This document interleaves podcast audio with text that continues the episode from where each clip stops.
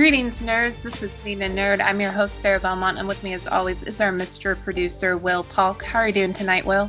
Doing very well, Sarah. It's uh, good to be with you on a Sunday afternoon again. Yeah. Usually, yeah. Usually, I know we've gotten to this Monday evening routine, but uh, yeah, it's, it's it's it's weird recording when I can actually when the sun is out. what are you, Empire or something? exactly, I am. I can am. only podcast in the evening.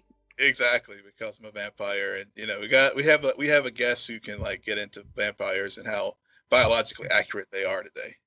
I didn't think that that's why we had him join today. I thought it was mainly because you needed somebody to talk about Trek, like Well, the full yeah. Trekkie.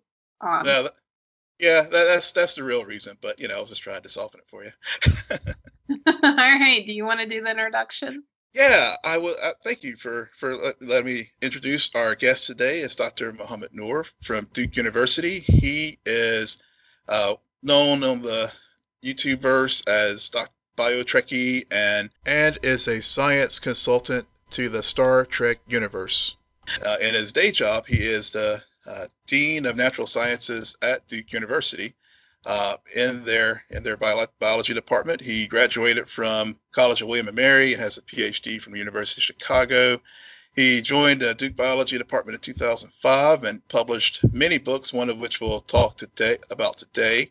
And he's a, a award-winning scientist. And just if you haven't been to his YouTube channels or seen him at, at Comic Con or Dragon Con or some of the other events, go to go to YouTube and look up Dr. Noor or Bio Trekkie. It is well worth a watch. And with that, welcome to our show, Dr. Noor. Thank you very much. That's a very generous introduction. I really appreciate that. To, he wants brownie points right away. Exactly. Yeah.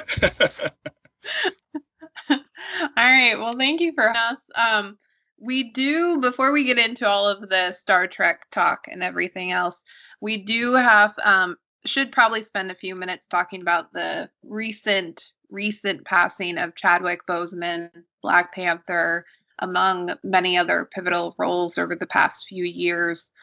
Um, it broke out on Friday night that he died of colon cancer to everyone's shocking uh, response and and it was just um damn so so Yeah. will what are your thoughts Yeah, I mean, it's uh, it was a huge blow to everyone. I mean, he's been to think he had been dealing with this for four years and just was a consummate professional, cranking out. I, mean, I, I- watched Black Panther last night, uh, part of the rewatch on Twitter and uh, party, and you know, I was all sitting there watching those scenes and just seeing, you know, realizing that you know what he was going through when he was filming that film all the M- other MCU films he was in with Infinity War and um, Endgame, and and then of course the roles he's you know, he's played Jackie Robinson and Thurgood Marshall. I mean, he's just just just an amazing amazing individual, and uh, it is definitely a, was a huge blow not only to the to the fandom but also just to society to, to lose someone special as uh, Chadwick Boseman. Yeah. As special and just someone who came out of nowhere to get all of these roles and then all of a sudden now he's he's his career is done and he passed away and you're just like whoa.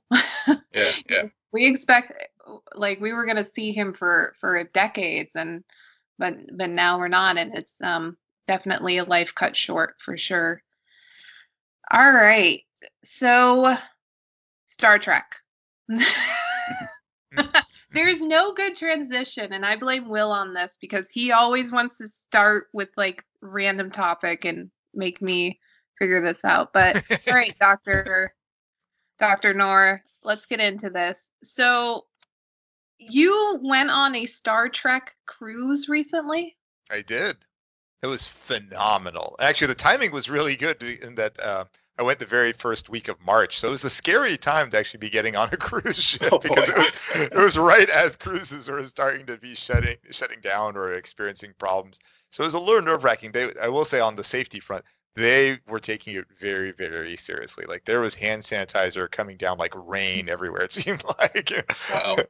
I mean, and people were being, you know, people were told to, you know, distance as well as they can. I mean, obviously, you know, as a crew, so people weren't taking it so well just because this was the very start of the pandemic, but there was a high awareness for it. And as far as I know, nobody from our cruise actually got sick. I, th- I think one person who, from the from who was on the cruise actually got COVID, but they didn't get it on the cruise. They got it afterwards because this was a medical professional. Hmm. But but yeah, as an experience of setting aside the whole COVID aspect, it was phenomenal. I really really enjoyed it so much. yeah. So, was everyone in cosplay the whole time? I mean, people people flip back and forth. I mean, sometimes people were in cosplay, sometimes people were just wearing like a Star Trek T-shirt, and sometimes they were just wearing normal clothes. But It, was it was a mixture throughout. But what was great is the the boat had a whole uh, had a whole lot of Star Trek themed aspects to it. So they had like Quark's bar and things like that on, on the boat. nice. but even beyond that, just everybody had we all had this like common love for something, and we were in this enclosed area. So basically, if you're in line for anything, you could talk to people, and you already knew a conversation topic that's readily available to anybody. So that was great. Everybody was very, very positive and excited and looking forward to things. And you know, we we stopped at a couple of great destinations. We went to San Juan, Puerto Rico. We went someplace in the Dominican Republic. We went to the Bahamas and you know we had some great outings there and sometimes with you know the actors and, and other folks associated with star trek sometimes not but it was just so much fun.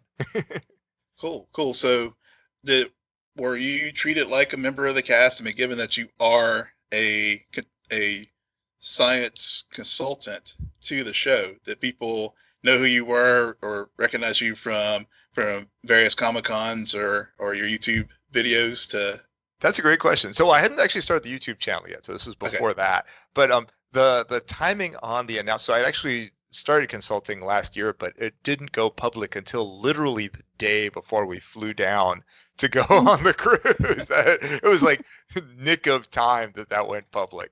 So I mean, nobody. I don't think anybody knew me from that. Though clearly, people had heard that news. That people had heard the announcement that had come out from uh, on Twitter and things like that around that.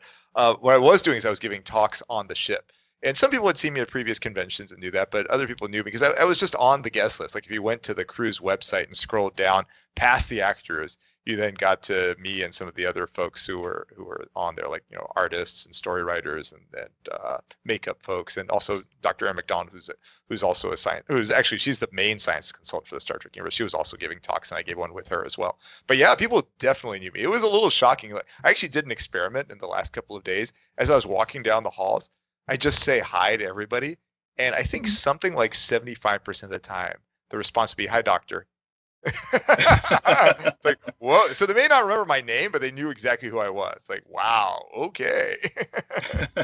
and you, know, you figure the other 25%, some of them may have known. They may have just said hi back, you know? right, right. just give you a live longer, prosper signs as you're walking down the. right. Yeah, we were told to do that rather than uh, shaking hands just because of the, the virus. right. Yeah. Right. Oh. That makes sense. It does. like that. So so in terms of giving talks and and you've you've been a speaker at Comic Con, what is the preparation like for one of those talks and also just the experience in general sure. as opposed to being there just as a fan, but now you're also a um a speaker at an event like that?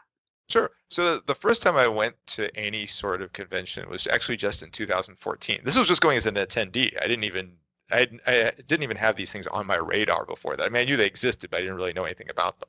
But in 2014, my daughter asked me if I wanted to go to Dragon Con. That was definitely like starting at the deep end of the pool.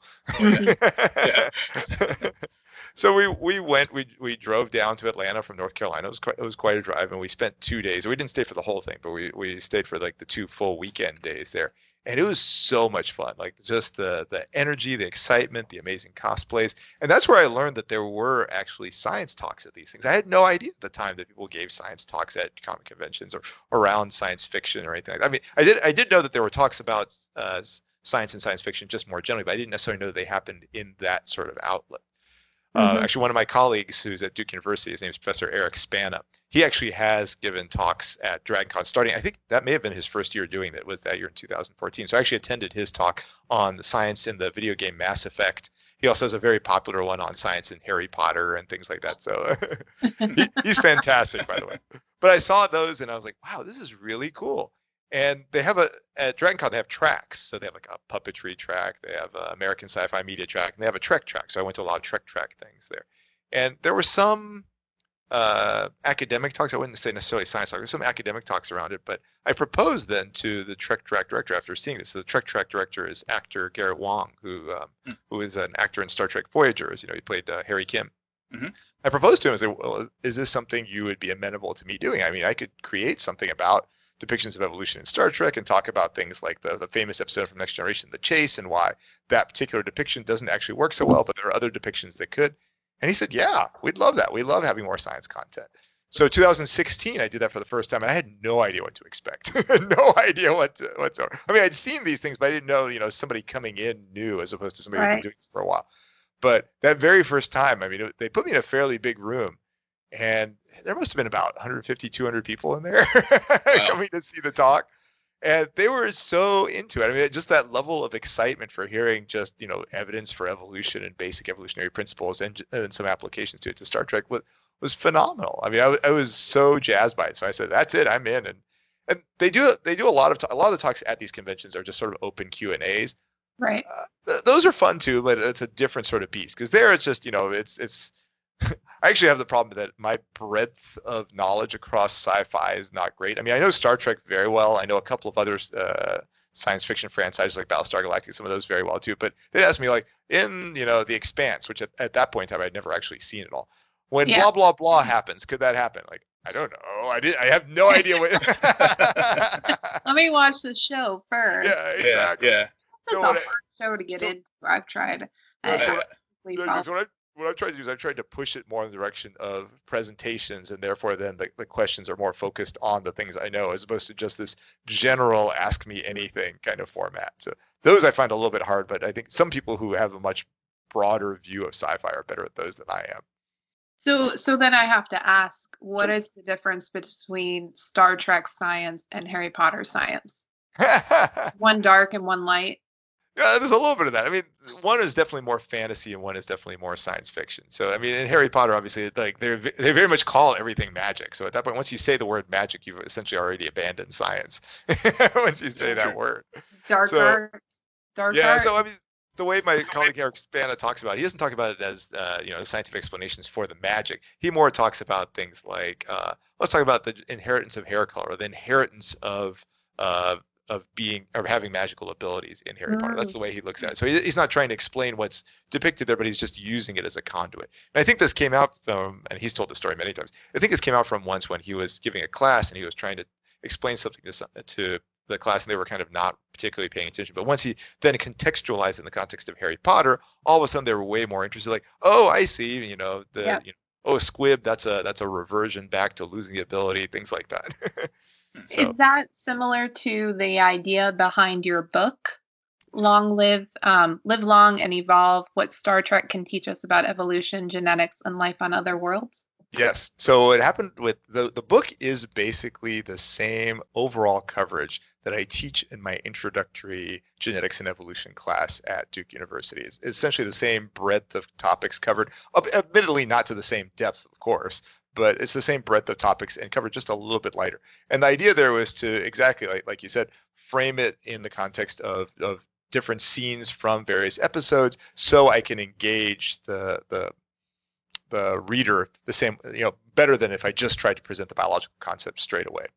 So this came out you know as an outcome from giving these convention talks, and uh, actually, the press approached me and asked me if I wanted to write a public book. And I said at the time, most of the public talks I was giving was just on evidence for evolution, but there's already a really good book out there called Why Evolution is True.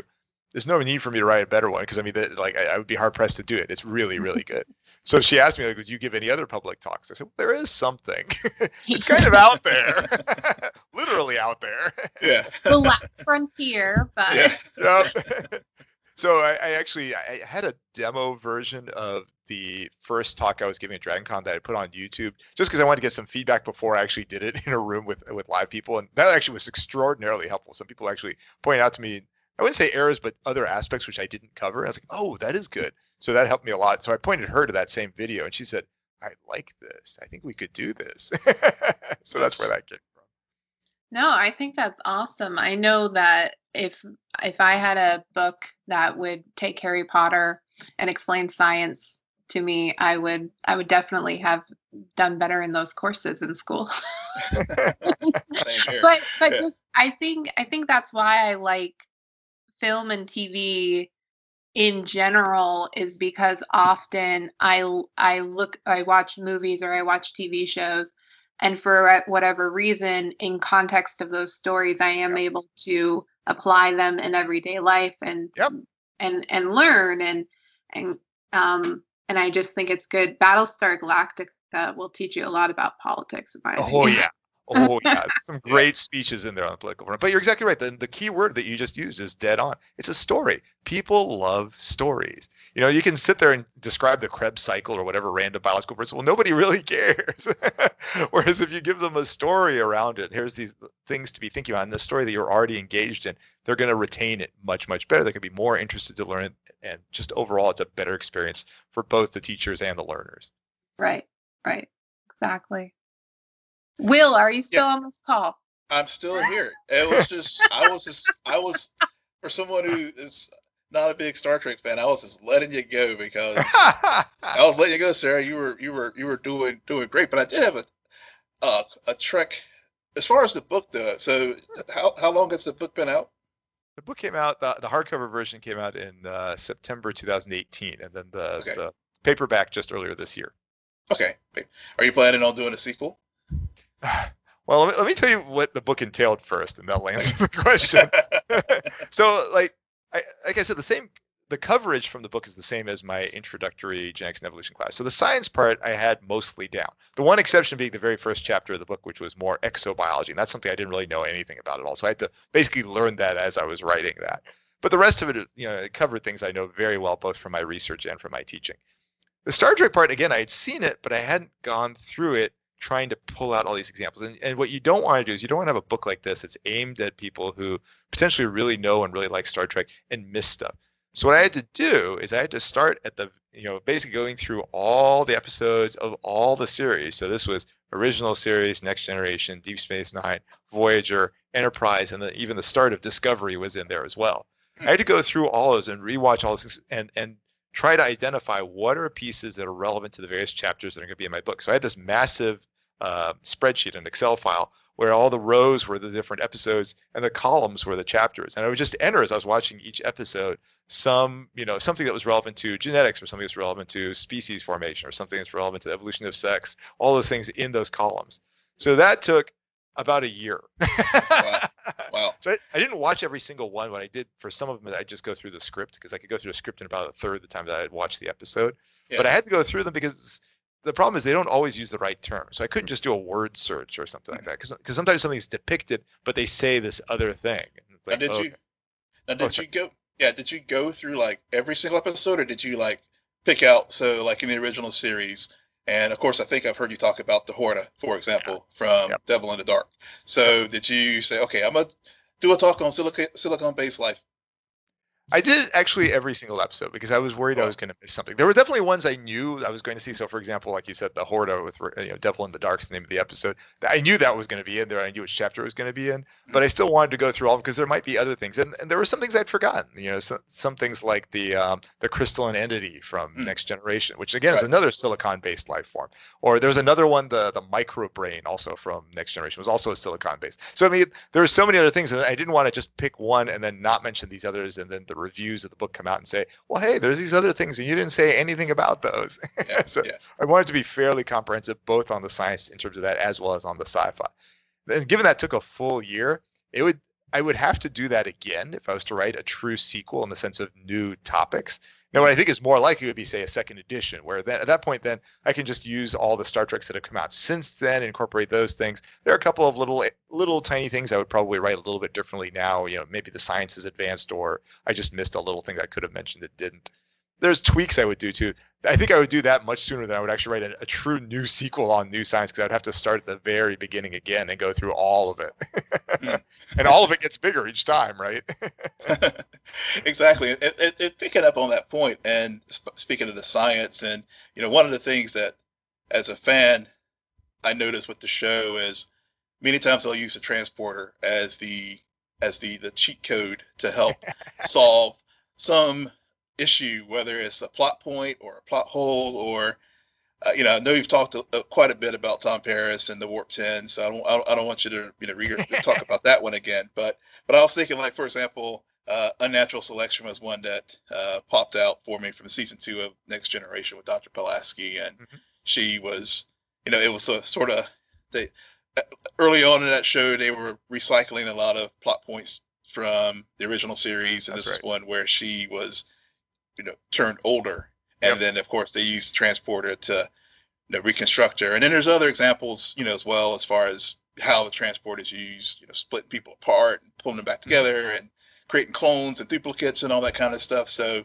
what is your how do you, how what are your thoughts on where to get the science right and biology right, assuming that assuming that uh, you could do a transporter and, and how does that work on a DNA or, or, or biological level to do some of the things and I'm sure how they bring why they bring you in to try to give a, a, a science explanation when they're drafting the script to fill in that blank. Uh, let's split those because those are those are long answers to each of those things.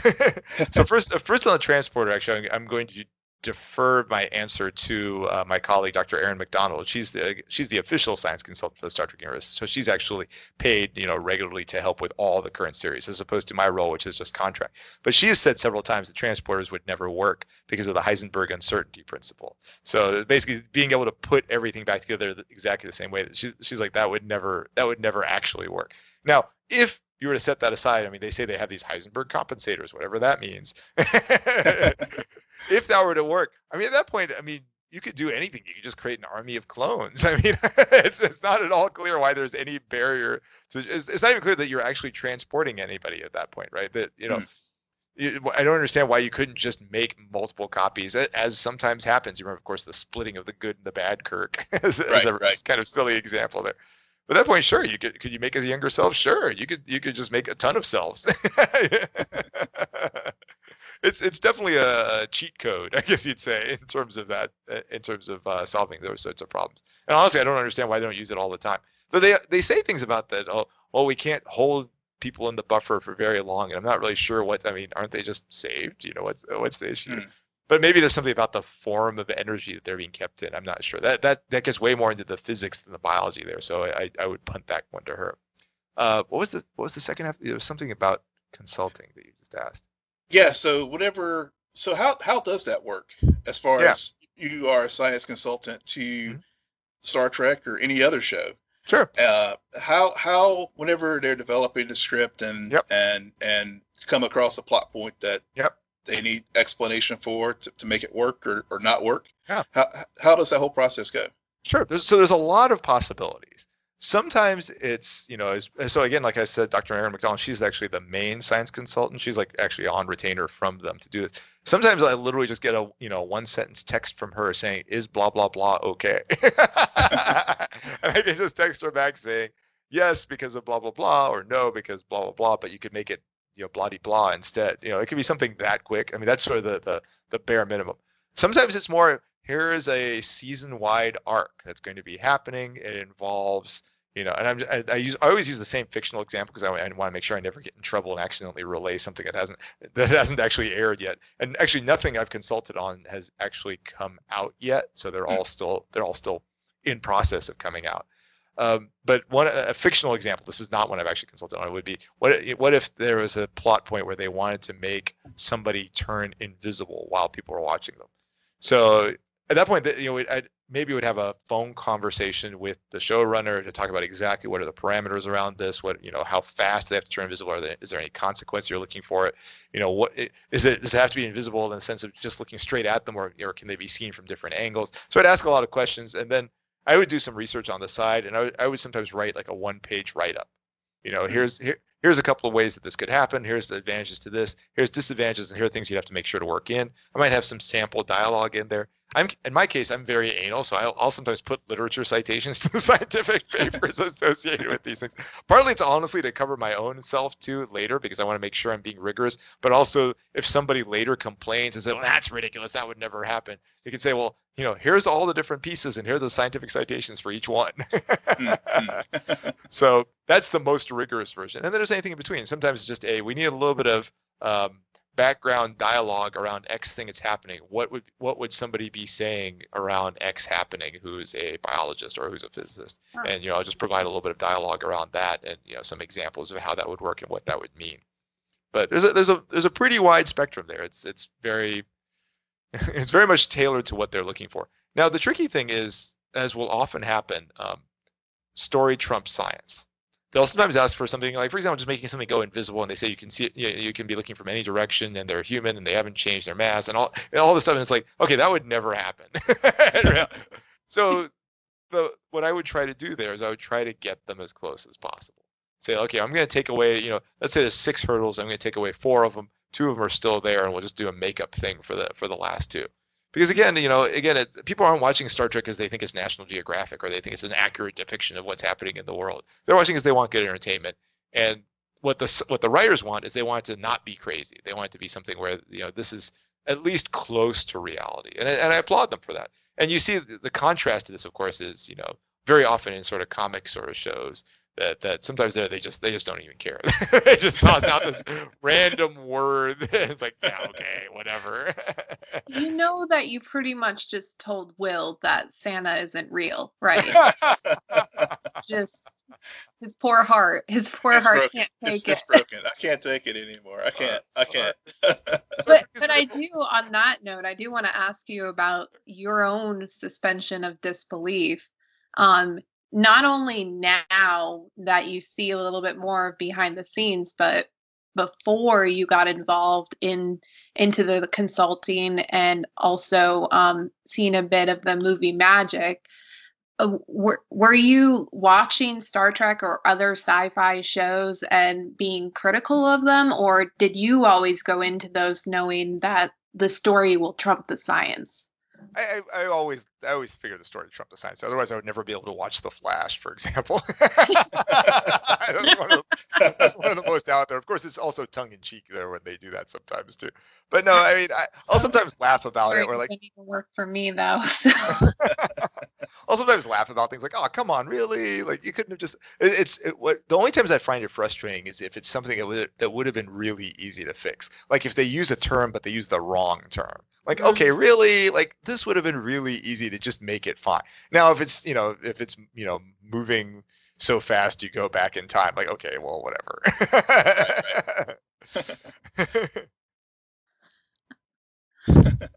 so speaking of the Arrowverse, I know you. So are you? What, what other? What other? I know you noted that uh, whenever we first started, you know, you were a big Star Trek fan, and then yep. you know when you were at conventions, people were asking about the Expanse and other other pro, uh, other programs. What other what other things are you into right now as far as uh, current TV? Given uh, uh, that you know, there is there's a whole host of yeah options out there from broadcast to streaming to cable. Oh yeah. So I I've been watching. Actually, I have been watching now The Expanse. I'd put it off. I, I think I'd watched the first couple of episodes before, and the first couple of episodes are a little bit slow moving, and I, I, just kind of dropped it and I didn't pick it up again. But multiple people told me, no, no, really, you'd like this episode. Just just power through the first few episodes, and I think you'll get into it. And now I'm in season three, and I'm completely hooked. I think it's fantastic. So I, am really enjoying that. Uh, I am watching, of course, the new, the new Star Trek series they're coming out. So I've, I've been really enjoying Star Trek Lower Decks right now. And you know, earlier this year when Picard was out, and then I'm very much looking forward to Discovery coming uh, in a couple of weeks. Um, I do watch The Flash, so I, I think I think I'm actually completely caught up on it too. And and I watched Arrow through where it ended in terms of the Arrowverse. I haven't watched Stargirl, even though I saw, I saw your podcast about that. But I'm, I'm I'm curious to check it out, but I haven't actually seen it yet. I watched Legends of Tomorrow, but it got it got a little too tongue in cheek for me after a point. oh yeah, they they yeah. are not afraid of jumping the shark on that that show. That's for yeah, sure. Yeah, at all, not at all. But I, I admire the fact that they just laugh about it too, though. Like they're not pretending to be serious. They're just okay. Yeah, they're clearly just being silly, and it's fine. it's very similar to Supernatural. How there's a few, the first five seasons serious, and then as this show continued on, the more goofy episodes and just um bottleneck episodes kind of about. Yeah. I haven't actually watched that, but I've heard that too. yeah. yeah yeah, yeah. So speaking of shows and stuff, and so of course I'm the the the admitted Star Trek fan here uh-huh. on the Cine Nerd podcast, but uh, uh, as folks know who've listened to us, Sarah did indulge me earlier this year to to watch Star Trek Picard, and we, uh-huh. we, we did pods on it together. Uh-huh. So as far as Trekkie the Trekkie, and we have a a, a, a on the fence person with us right now. What would you what would be your elevator pitch, especially especially to our listeners who many of them may also be on the fence about Star Trek or they're hardcore Star Wars or uh, what would be your elevator pitch to say what are they missing about Star Trek that why they should come on board and go through this mm-hmm. universe mm-hmm. that's been mm-hmm. around for over 50 years? Mm-hmm. mm-hmm. That's a great question. I'd say I'd say th- three things. I think so. First of all, there's a very hopeful vision for the future there, right? That most of humanity has come together. They put their past prejudices mostly aside, and they're now working towards this sort of common goal or common sets of goals. You know, the big problems in the world, like world hunger, all seem to be solved, and now it's it's just it's largely a happy place, even though there's you know there's challenges that come up, but the, the challenges are not so much internal; they're more external. So that's that's one. Two, what I really like is that science is valued. And now, when I say that, I mean that in two directions here. Both it's valued by um, by the the characters in the show in the sense that everybody there values science. Everybody wants to know what's the scientific exposure uh, reason for this. Nobody doubts the science. they're they're very positive about science in general. But also, the show writers try to explain things using science as much as possible. Now, of course, you know, I'm biased now since I'm actually contributing a little bit to this, but long before any involvement by me, they were always trying to explain things they saw using science. And actually, you can see that the, there were science consultants. Andre Bormanis did this for many, many different of the of the older series, and did a really, really stellar job trying to get the science right in there, and, and that's admirable to see that. But the third thing is honestly, it's just great stories and a diversity of formats. If you like episodic uh, if you like episodic shows or if you like arc-based shows, you can say, oh, I want Next Generation or I want Discovery. If you want serious or if you want funny, you can say, well, serious, will that be again Discovery or funny? You can say Lower Decks. If you want heavily focused on social issues, you can say, I'm going to watch Next Generation. If you really want political intrigue, then maybe Deep Space Nine is more your thing. So I'd say those three things, you know, the positive aspect, the value of science, and great stories with a diversity of formats. Well, that's like a big question for me because you know, you know why I I have like a Star Trek block, and it's mainly because yeah. that was my older brother's thing. Yeah, I, uh, I yeah. associate him with it. I know.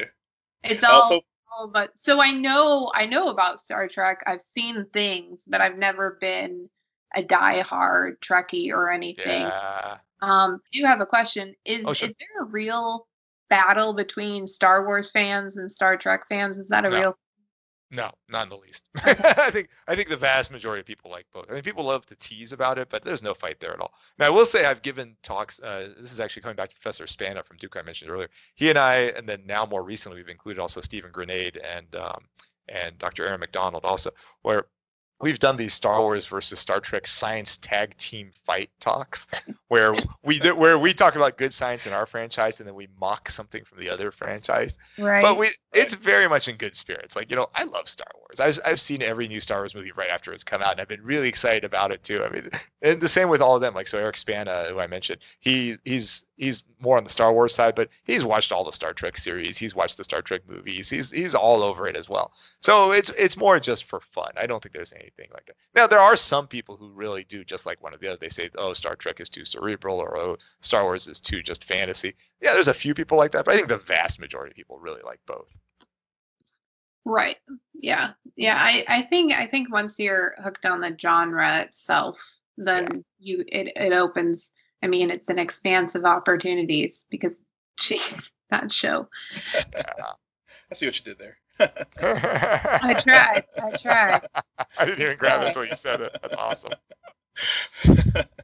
so, speaking of science, and and while we have you for the last few moments, so sure. with with the genre, and not so not so we don't get into this pitting one thing after another, but what are some things in the genre that you see from a scientist standpoint that uh, and you've touched on this some, but I'd like for you to expand on a little bit more. Sure. Things that drive you crazy, things that you're like, yeah, they got this right, and yep. and um, and you know, and, and and how if you were if if they called you up and said, hey, how could I fix this? Mm-hmm. Mm-hmm. How would you you know what would be your great question? Great question. So so something they tend to get right is often the very basic genetics. Now, of course, this I'm, I'm paying most attention here to biology. I'll make a couple of quick comments about physics, but, uh, uh, but that's not really my area. But in the biology area, they tend to get basic genetics right. Like when they say something is dominant, they usually have the right term. If they say it's recessive, they have the right term. In terms of inheritance, they tend to have that pretty good in general. So those are things that most sci-fi tend to get pretty good. Um, evolution, the idea of common ancestry, in the sense that all like living species on Earth are closely related. Star Trek has fully embraced that from the very beginning. A lot of other science fiction has fully embraced it. Now, whether we're related to aliens or not, that's a whole separate question. But honestly, it's an unanswered question. I mean, since we haven't encountered aliens, we don't know the answer to that. So I, I feel like those pieces are okay. Some of the things I think get done problematically or could be better, as you were saying. Oh man, the word mutation. You know, and I'm not just talking about the X Men version here, but like when people say, "Oh, you know, he got this mutation," and all of a sudden, like you know, two days later, he looks like an octopus or, or something like that. Like, what the heck? So you're saying Spider Man can't happen? no, the lizard. well, yeah. well, mostly just it's there's a lot of things that happen there. That in the sense that when you have a mutation, generally speaking, a mutation is not directed. It's going to be like a random change somewhere in your DNA sequence in some random cell. So like that one cell has it. Well, first of all, mutations are way more likely to be bad than good. It's much it's much less likely that a random change in your DNA sequence will suddenly make something better than it was before. It's much more likely to make it worse. Just the analogy I like to use in my classes, it's like throwing a hammer at a car. You know, there's a very low probability you'll actually make it better. but a high probability you'll make it worse just because again, it's been tuned over 4 billion years of evolution. So that's one thing. But then the spread of it, like when it happens in one cell, it's not going to happen in the same mutation is not going to happen in all your cells. And cells don't divide very fast. Like if you have really rapid cell division in just a subset of your cells, yeah, that's that thing we call cancer. That's not good. It's not going to turn you into a spider. it's just bad. so that's that's problematic. Now there are workarounds. So rather than having it be a mutation per se, you could have something that involves some sort of genetic engineering. So, for example, let's say it's a virus that that that, that like a retrovirus, which will actually like you know basically insert its its part of its code into your um, into your cells. It might then spread across multiple cells and could then get to your whole body. So that solves one problem. The other thing is the speed with which these changes happen. Often in sci-fi, when somebody gets a mutation, like within days, they're completely different. Cells don't divide that fast. like, so if the cells aren't dividing, you're not going to look any different. Your cell, you're not going to have new abilities. You're going to have to wait until the until all those cells have, have divided and, and you know basically been replaced. So I mean, it might take like weeks or months or something like that, right, right. depending on depending on which part you buy. Some cells divide much faster than others. So that's something which I feel like it could be closer to reality, but again, you know, if, if we want a story, like we don't want Spider-Man to have to happen over the course of like months. we probably want him to be Spider-Man pretty quick. So some problems can be fixed by doing the retrovirus, but some problems probably can't easily be fixed. In terms of the physics, I mean, every every place seems to have sound in space, which is clearly pro- problematic. You hear the yeah. whoosh of all these shows, of all, the, of all these ships in space. Clearly, that's not going to happen there's gravity issues, there's inertia issues, things like that. Like, why? How is there? What is artificial gravity? I mean, artificial gravity is actually sometimes talked about pretty well. It's like the way some uh, some shows show it, where it's basically associated with acceleration. So essentially, if a ship spends half its time accelerating and then flips and spends half its time decelerating, you know, then yeah, you actually could potentially get something just like gravity in that sense, because basically it's it is inertia that's happening there. But if you have something going at light speed and then suddenly stopping, yeah, everything inside there would be smeared against the wall. so, but again, Star Trek at least addresses it. I mean, it doesn't solve it, but it addresses it by saying, well, we have inertial dampeners. Now, apparently inertial dampeners never seem to work when it's like a torpedo hits and everything shakes because you would think exactly, that would also exactly. they, they, temporarily go offline yeah they're, they're kind of like they're they're dodgy inertial dampeners but somehow they're really good at going from warp to to impulse drive or whatever. but yeah, those are those are some examples of things that I think are done pretty well, and or or not so well. Mutation is definitely one of the worst. Hmm. well, I guess the other thing too is alien interbreeding. Oh my gosh. There's so much alien interbreeding. And now there is one way you could make that work. The way you could make alien interbreeding work is if aliens, the relationship of aliens to us is about the same as say humans and Neanderthal. Like so, if the aliens came from Earth you know, 100,000 years ago or a couple hundred thousand years ago, and they went to this other place and maybe they then got pointy ears or ruffled foreheads or a little ridges right at the top of their nose. Yeah that's okay because we know humans and neanderthals did interbreed here on earth in the last 100000 years. And you know they probably didn't look exactly the same. So yeah that aspect would, would be good. But if either were completely unrelated or if we're related but like way way back say millions or worse billions of years ago there's no way we'd make hybrids i mean we're literally more closely related to grass than we are to something which has a common ancestor 4 billion years ago so, wow. so there is a workaround again and actually so star trek um, in the original series there was one episode where um, they showed up at this planet they beamed down and there are these native americans there and they said yeah. oh these uh, the super race called the preservers had actually taken uh, populations from various planets and plop them down on other worlds. Now, of course, they'd have to plop them down with everything they need to survive. So they need to put, you know, bring like plants and fish and everything else so that they're going to consume and they'll provide air for them. But if they did that, sure, that would work. Speaking of ge- of genetic engineering that you, you mentioned earlier, so sure. that's that's another trope that we see a lot of times in the in, in science fiction of genetic engineering to to engineer better humans. You know, yep.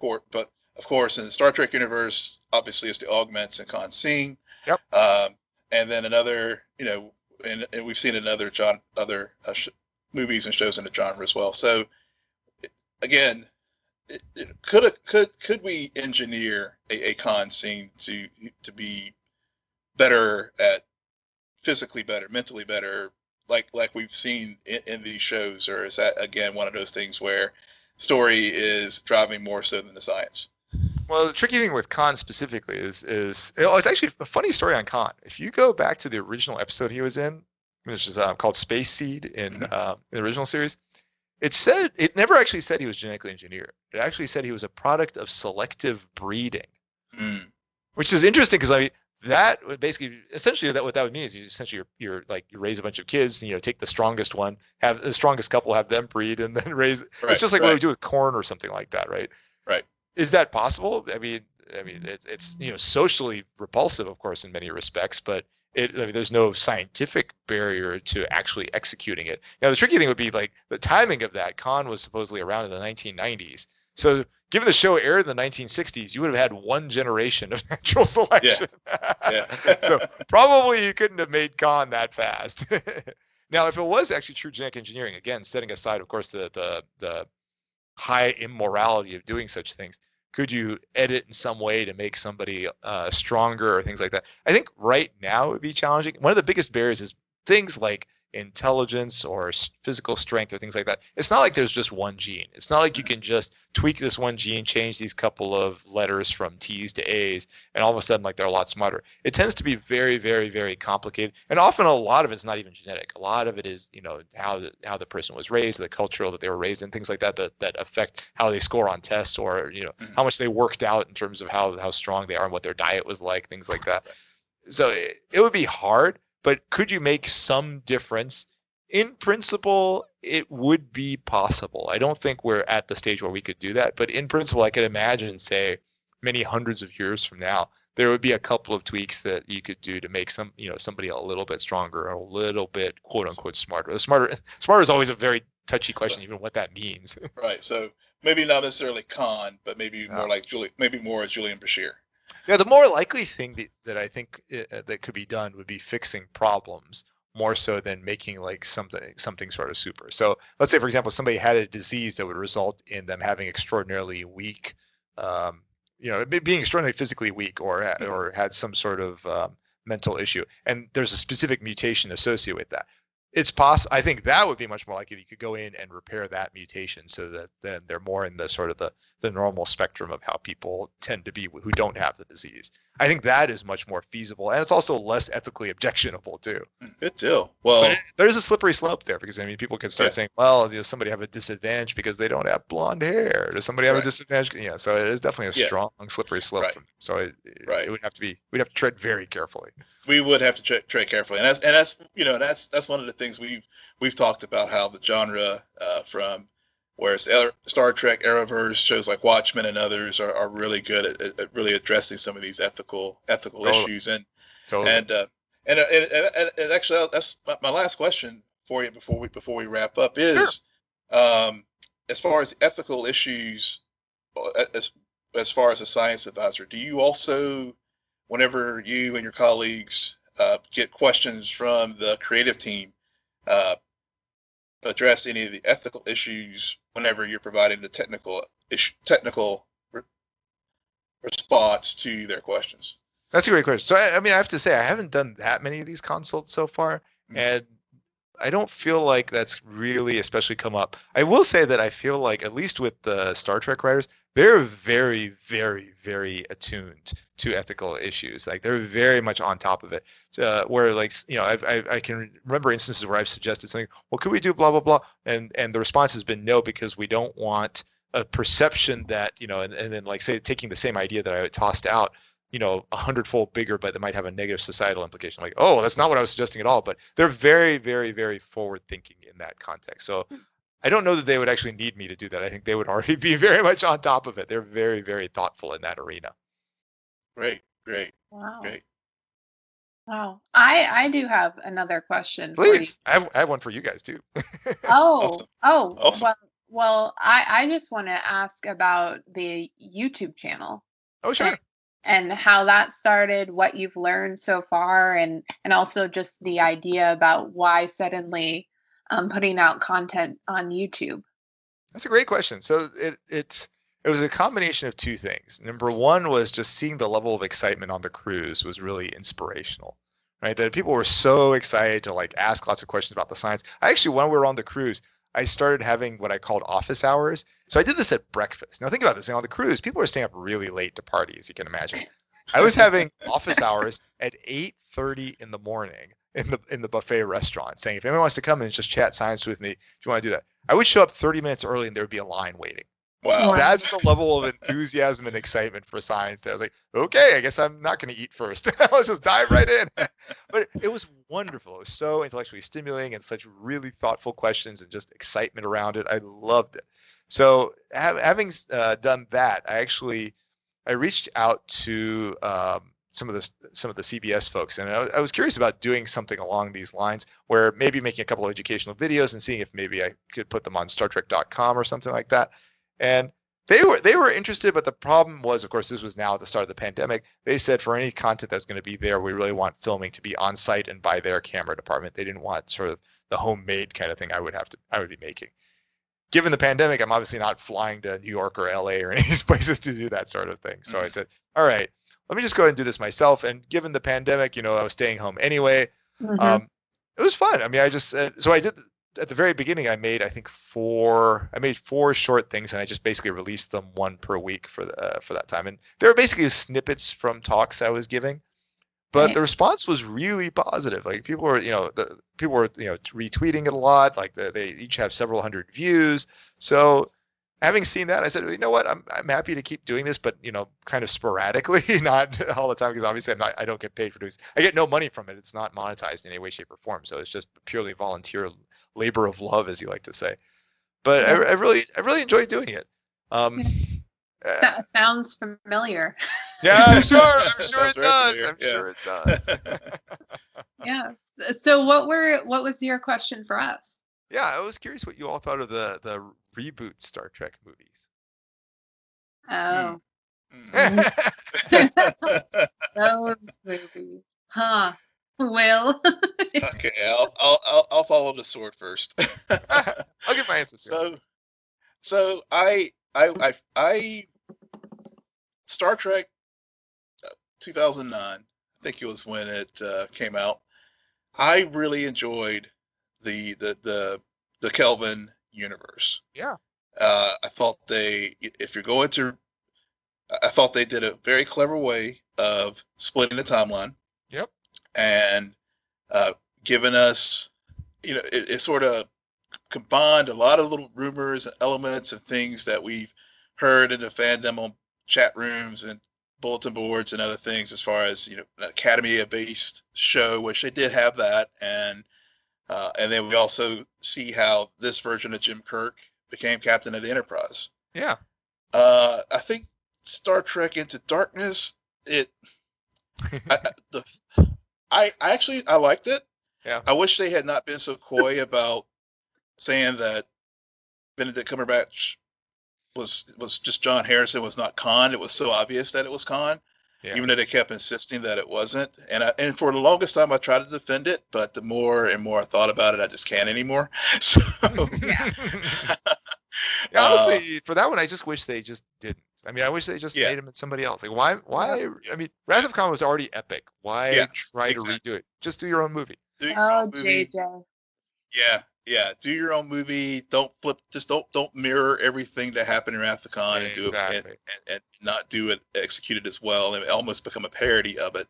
Yeah. Um, Star Trek Beyond, I thought was a, a nice recover from the yeah. from the French the franchise. My only my main quibble with it was the the whole trope about destroying the Enterprise. Mm, yeah, it's, it's, just, it's just become one of these things that is just we're gonna have to okay, it's a movie, we gotta destroy the Enterprise.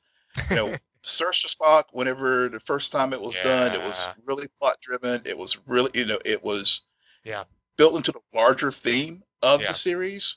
But from generations to you know, the crash and Nemesis to yeah. you know to, to what we saw in Beyond Come on, y'all, get original. don't need to have an NCC seventeen oh one A just for the sake of having one. Yeah. Right. That's, that's that's my rant for Star. I'm with you on all those things too. I mean, I, I loved the first reboot movie. I thought it was excellent, and it, it was a, it was a creative new story. It was an interesting twist. It had a slight tie-in there with having you know Leonard Nimoy in there too. I I, I thought that was stellar. Number two, like like I said, I thought it just I just wish they'd just done their own thing. it's like don't don't make this Khan. And how, really, does this person look like a Khan Noonien Singh, like this little English guy? and the third, yeah, I, I enjoyed the third quite a bit. Yeah, I I think that I've seen all of the movies. I don't remember them really, and and you guys both have already touched on Khan and the failings there. But for me, I remember seeing Khan when I was really little, mm-hmm. being totally scared of it. Mm-hmm. that movie scared me. Then again, The Wizard of Oz scared me too. The Witch, yeah, fair. for a young kid. So, so going in that movie, I thought, oh, they're gonna redo it and it's gonna be stellar, and it just fell flat. And I think overall, the entire trilogy, I would argue, did not do a good job at telling a one solid story to really bring in everybody into this new universe. Yep. It almost went kind of the comic book route, where I think, especially with the Khan um, sequel, where where they just they were retelling stories that that we already have, we already know about, mm-hmm. um, but new actors, and thinking yeah. that oh, it'll be just as relevant as it was, and and it's that we have that happen with the Spider-Man movie um, universe all the time. Mm-hmm. So I think mm-hmm. that these writers just need to tell new stories. Now that being said, they are making their mark in the TV.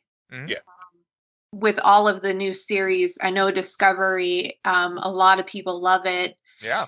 And a lot of people love Picard as well mm-hmm. as um, Below Decks. What is it? Yeah, lower, lower decks. decks. just get started. I'm I'm, I'm 50-50 right now.